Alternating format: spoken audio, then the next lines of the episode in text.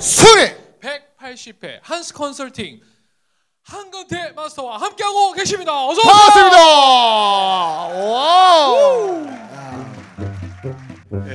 자, 그럼 아까 그 지리를 알면 뭔가 확장되는 삶. 그 예를 들면 아까 지리. 예, 지리.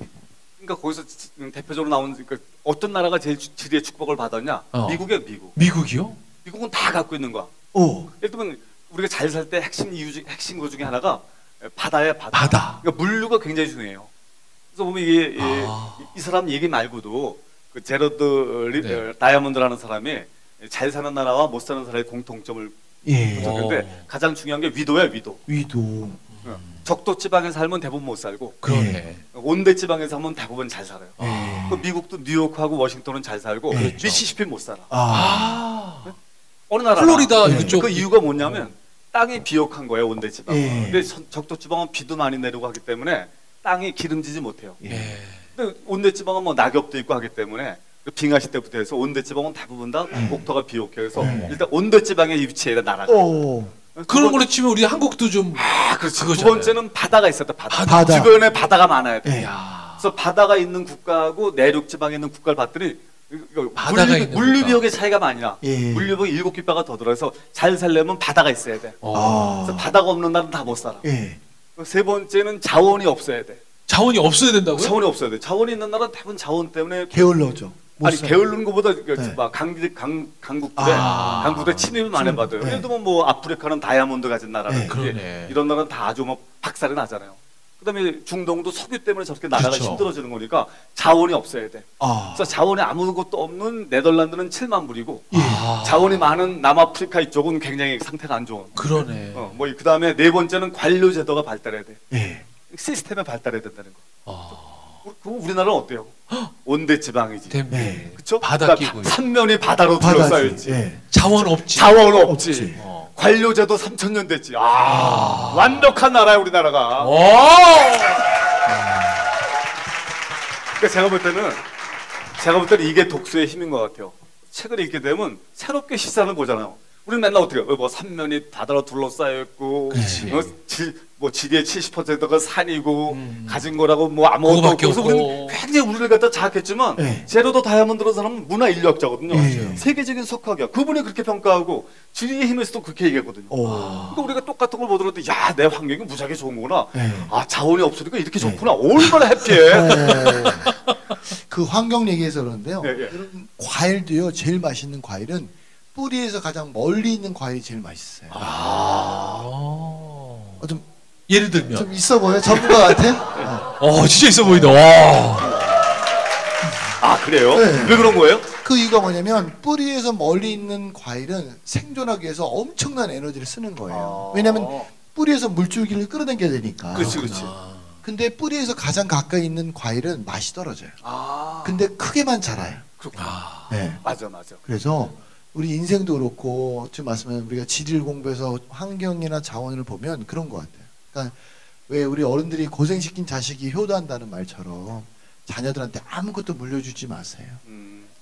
아셨죠? 불란서의 포도도 그렇다잖아요. 그러네요. 불란서가 포도주고 와인이 제일 유명하잖아요. 근데 제일 비싼 와인은 가물을 때. 그래서 가물어도 절대 물을 주지 않는 게 철학이에요. 그럼요. 물을 주게 되면 포도가 수분이 맛이 없더라고요. 그래서 그냥 나 냅두는 거야. 말러들은 다 통하네. 그러니까 오늘 지리 얘기하니까 뭐 통하는 게 너무 많네요. 그렇죠. 우리 정말 청강내는 정말 야채가 청강내는 과일이 정말 맛있어. 그렇죠. 왜냐면 갑자기 지리 얘기해서 또 이제 과일 얘기. 아까 난 저거 배우고 싶더라고. 난 저거. 그렇죠. 우리 명절 때 과일이 좀 들어오잖아요. 신세계 이런 데서. 근데 맛이 없어. 크기만 하고. 근데 우리 100% 여기서 사 먹거든요.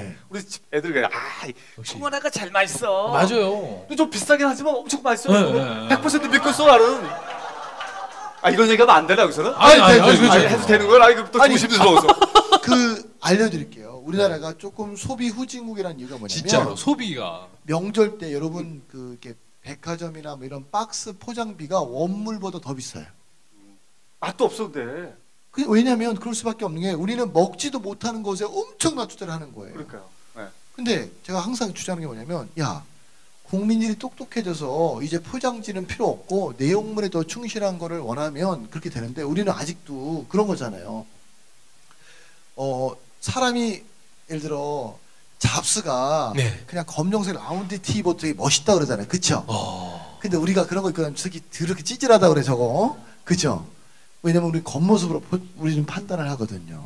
제가 그래서 원래 총각리 아치카를 처음 만들 때 와인의 로버트 파커라는 분이 있어요. 이 사람이 네. 이거 맛있어 그러면 그 가격이 어마어마하게 올라죠. 그렇죠. 그래서 제가 농산물의 로버트 파커가 되겠다고. 와, 로버트 파커. 네. 네, 로버트 파커. 하고 시작을 했는데 개뿔, 우리나라는 안 통하는 거예요. 네, 그래서 난 로버트 파커 아니고 그냥 욕 테라피스가 맡겼다. 그러니까 로버트가 날 것 같아. 네, 로버트. 컨셉을 확 바꾼 거죠. 네. 자, 그렇구나. 하여튼 저는 소비 후진국이라는 말 되게 공감해요. 소비 후진국. 네. 참고로 말씀드리면요, 제가 팁 하나 드릴게요. 과일을 사람들이 손으로 만지잖아요. 이건 멍청한 사람들이에요. 과일은 손등으로 만지면 과일의 결이 있고요, 과일의 신선도가 다 이 피부로 느낄 수 있어요. 그래요? 네. 이걸로? 그래서 저는 과일 고를 때 손등으로 다 체크해요. 근데 이거를 하는 사람이 우리나라에 한 명도 없을 거예요. 그렇구나. 다 사람들이 과일 가서 이렇게 만져보잖아요. 손등으로 체크하잖아요.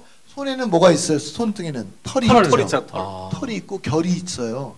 이게 과일의 결과 마주치면 그 과일의 신선도부터 다 알 수 있어요. 이제 오늘부터 과일 가게 가서 과일을 이렇게 하시는 분 계시면 오! 꼴통쇼! 아이! 꼴통쇼! 이렇게 서로 인사하시면 어떻게 있어 보인다. 네, 글쎄. 다른 사람들 막 이렇게 여자친구나 아니면 남자친구 스킨십 할 때도 손등으로 하였어요. 이 새끼 오늘 싱싱하네. 이 새끼 오늘 힘들어, 많이 힘들어. 재워야겠어, 이렇게. 근데 그건 진짜 실제로 있는데. 있어요. 원래 터치법 중에 네. 우리는 다 손바닥을 하지만 손바닥이 굉장히 거칠잖아요. 네. 의외로 거칠지 않은 부분이 등이거든요, 손등. 네. 그래서 손등 터치 이렇게. 왜 막 이게 뭐 좀 느끼한 영화 보면 막 네. 이렇게 하잖아요. 그렇잖아요. 야동을 많이 봤고. 자! 얘기하시죠. 네. 찌리 끝났습니다. 찌리 네. 끝났어요. 네. 자, 그럼 이제 역사는 좋죠. 또 어떤 얘기가 네. 또 저는 이제 사실 워낙 공돌이잖아요. 공돌이. 네. 네. 그리고 사실 이런 거 관심이 없었어요. 맞아요. 네. 근데 이게 순간에 오는 것 같아. 역사가 되게 재밌구나. 이게 오는 게 저는 누구 얘기를 듣다가 1492년의 중요성을 누가 딱 얘기하더라고요. 1492. 혹시 1492년 하면 어떤 사건이었는지 기억나세요? 1492. 예? 콜럼버스, 그렇죠. 1492년에 콜럼버스가 미국을 발견한 해입니다. 근데 그 해가 서양사에서 제일 중요한 해라는 거야. 그래서 내가 이유가 뭡니까? 그랬더니 그 해에 어떤 일이 벌어지냐면 스페인이라는 나라가 워낙 몇 가지 나라가 있다가 통일을 한 거예요. 근데 거기는 주로 이제 이슬람도 좀 살았었고 네. 그다음에 유대인들이 이 상권을 잡고 있었던 거예요. 근데 이제 통합을 하다 보면 개국 공신들이 생기잖아요. 그렇죠. 나라를 만들 때. 그래서 이제 그 스페인 왕이 개국 공신들한테 뭘 좀 돈이나 이런 거 주고 싶은데 돈이 없는 거야. 예. 이거 보니까 유대인들은 돈을 많이 갖고 있어서. 그래서 이 사람이 아람보라 책령이라는 걸 3월 1일 날 발표하는데 그 내용이 뭐냐면 너희들 말이야 개종을 해라. 유대교를 개종을 해라. 개종을 하든지 아니면 나가라. 스페인을 떠나라. 라고 이제 어나운스를 하니까 굉장히 유명한 아람보라 책령이라는 거예요. 그러니까 유대인들 입장에서는 개종하기 싫고 3개월 만에 나가라니까. 그다음에 돈도 금은은 안 된다는 거야. 금은은 안 되니까 네가 알아서 재산 정리하고 나가라는 거야. 그러니까 그냥 빈손으로 나가라는 거지. 그래서 이 사람들 대부분 다 이제 다이아몬드 이런 걸로 바꾸고 그래서 그게 한때 17만인가가 떠나요. 1492년도에 유대인들이 17만인가가 포르투갈로 도망가고 영국으로 가고 제일 많이 간 데가 저지대 국가이죠. 네덜란드, 덴마크 쪽으로 이제 이민을 가는 거죠. 쫓겨가는 거죠. 근데 문제는 유대인들이 주로 지금으로 CFO 역할을 하는 거니까 돈 계산하고. 근데 옛날 귀족들은 돈 개념이 없는 거야. 캐시플로우 개념이 없는 거야. 얘들이 간 다음에 유대인들이 빠져나간 다음에 스페인이 뱅크럽을 해요. 캐시플로우도 못하고 상권이 다 빠져나가니까 A급들이 빠져나가니까.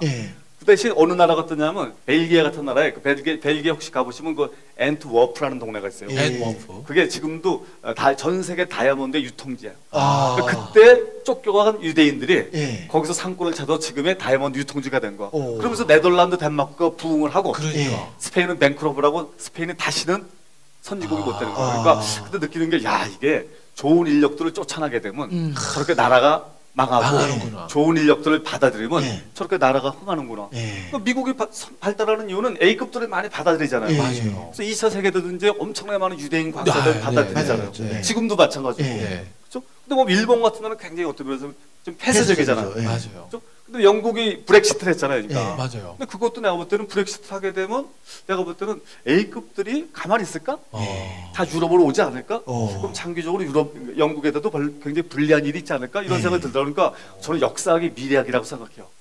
역사를 공부해야 예. 미래를 이끌 수 있다는 거죠. 박수 한번 주세요, 여러분! 아니, 정말. 아니, 오늘 뭐 역사지리 얘기하려고 모신 건 아닌데. 우연하게 얻은 키워드에서 지금 이 정도의 이야기가 나온다는 게 이게 정말 아니 지금 아까 이제 수첩 얘기를 했습니다. 이게 고수의 수첩인데 뭘 적으시고 이걸 어떻게 활용하십니까? 아니 그러니까 이제 사람들이 막 아까도 얘기할 때 우리 이영석 대표랑 오종철 대표랑 막 얘기할 때도 여러 가지 막 생각이 떨리고 그러는 거예요. 여러분 내가 진행을 하면 이렇게 진행을 할까? 또 이런 생각이 또 올랐어요. 왜냐면 이분들도 궁금한 게 많을 텐데 예. 이분들한테 사전에 질문을 받으면 어떨까 이런 생각이 떠올랐어요. 예. 이제 오늘 이제 두 사람이 오면 미리 찾아오게끔 하는 거야. 예. 그렇겠네. 그 사람에 대해서 예. 그다음에 궁금한 것들을 미리 이제 이런 막 카톡 같은 거로 다 이렇게 하게 되면 그 중에서 뽑아서 뭐 하게끔 한다든지 이러면 훨씬 더 이렇게 좀 대부분 책들이 있으시니까 책도 보고 그렇죠. 아니면 동영상도 한 번씩 보고 그리고 이제 오는 게 A인데 맞아요. 또 그렇지 않은 분도 사실 계시거든요. 저는 아까도 말씀드렸지만 내가 누구를 만날 때 만날 준비가 되어 있는 사람이 있어요. 그래서 가끔 이제 저도 누가 찾아오거든요. 네, 그러면 네. 저는 딴 얘기 안 하고 야 질문 10가지 해봐. 딱 이렇게 얘기하거든요. 질문을 못해 대부분. 그러면 가라고 그래요. 너는 앞으로 누구를 만날 준비가 안 돼 있다. 공부를 안 해가지고 온 거야. 네. 그러니까. 그래서 저는 저번에도 말씀드렸지만 제 핸드폰에는요 질문이 603가지 있어요. 누굴 만나더라도 이걸 꺼내서 딱 이거 꺼내서 써야지라고 딱 메모해 놓은 게. 대한 정보는 예. 아까처럼 그 막 주소록에다가 예. 이렇게 스마트폰에 입력을 해요. 1941년생. 예. 뭐 박천서. 예. 뭐 어쩌고 저쩌고 해서. 예. 그래서 나중에 이제 기억이 날 거 아니에요. 예. 저도 이제 그렇게 뭐 아까 걔 XX는 안 하지만 아, 이 사람은 다시 만나지 마자 이런 거 해놔야지. 이렇게 좀 그런 게 있잖아요. 아니 우리 대표님도 싫어하는 사람 있으세요? 나 많아요. 나 많아. 아 그럼요. 전 개인적으로 사랑은 모든 사람은 사랑할 수는 없다고 생각해요. 난 사랑은 편애라고 생각해. 편애. 그러니까. 사랑하는 사람만 사랑하는 거죠. 제 얘기가 아니고 소설가 박완서 선생의 얘기거든요. 아니 애도 더 정이 가는 애가 있는데 아니 어떻게 내가 무슨 뭐 예수님도 아닌데 모든 사람을 다 사랑해요. 그러니까 모든 사람을 사랑하는 사람은 종교인들만 가능하고 그러니까 나는 그런 거 별로 좋아하지 않아. 나는 저는 이거 그냥 놔두지 않고요. 저는 글 쓰는 사람이니까 그렇죠. 저는 저만의 지식 냉장고를 갖고 있어요. 어떤 거죠? 컴퓨터 안에 지식 냉장고라고 폴더를 만들고 근데 관심 분야가 있잖아요. 예를 들면 뭐 리더십, 뭐 코칭, 무슨 뭐 인문학, 그치, 무슨 뭐 본질 뭐 해서 관심 분야가 있으면 이런 거 한 다음에 아 요거는 여기다 놓으면 좋겠다. 그래서 이렇게 메모를 그래서 글 소재라는 걸 따로 만든 다음에 컨트롤 C, 컨트롤 V를 긁어서 거기 다 옮겨놔요. 시간 날 때마다. 대단하시네요. 아니 왜냐면 그렇죠 기억이 안 나. 그리고 냉장고라는 건 내가 원할 때 요리를 할 수 있어야 될 거 아니야. 식자재가 있어야 될 거 아니야. 그래서 또 그럼 매물 여기다 놓으면 그걸 아무 소용이 없더라고. 그래서 난 항상 옮겨놔요. 새벽 시간에 어저께 맞아. 어저께 이영석 대표 이런 얘기 했었지. 이런 거 다 메모한 다음에 다 옮겨놔요. 지식 냉장고. 그러면 새벽 3시에 제일 처음 일어나서 그러니까 하는 일이 뭐 양치질을 하세요? 아니면 화장실을 가세요? 어떤 걸 하세요? 화장실 가고 양치질 한 다음에 차를 마셔요. 차. 아침마다 좋다. 되게 좋아하는 차. 그 세상이 고요하잖아요. 그렇죠. 그리고 그렇게 좀 약간 스트레칭하고 묵상도 한 30분 하면서 뭐 가서 맞아 오늘 뭐 하지? 오늘 꼴통쇼 나가지. 꼴통쇼 가서 뭐 하지? 아니 거기서 질문 알아서 할 테니까 뭐 시간 아직부터 할 거야. 뭐 이런 거 쭉 이제 아침에 할 것 좀 정리하고 그다음에 이제 글 소재 같은 거 있으면 글도 쓰고 뭐 책도 읽고.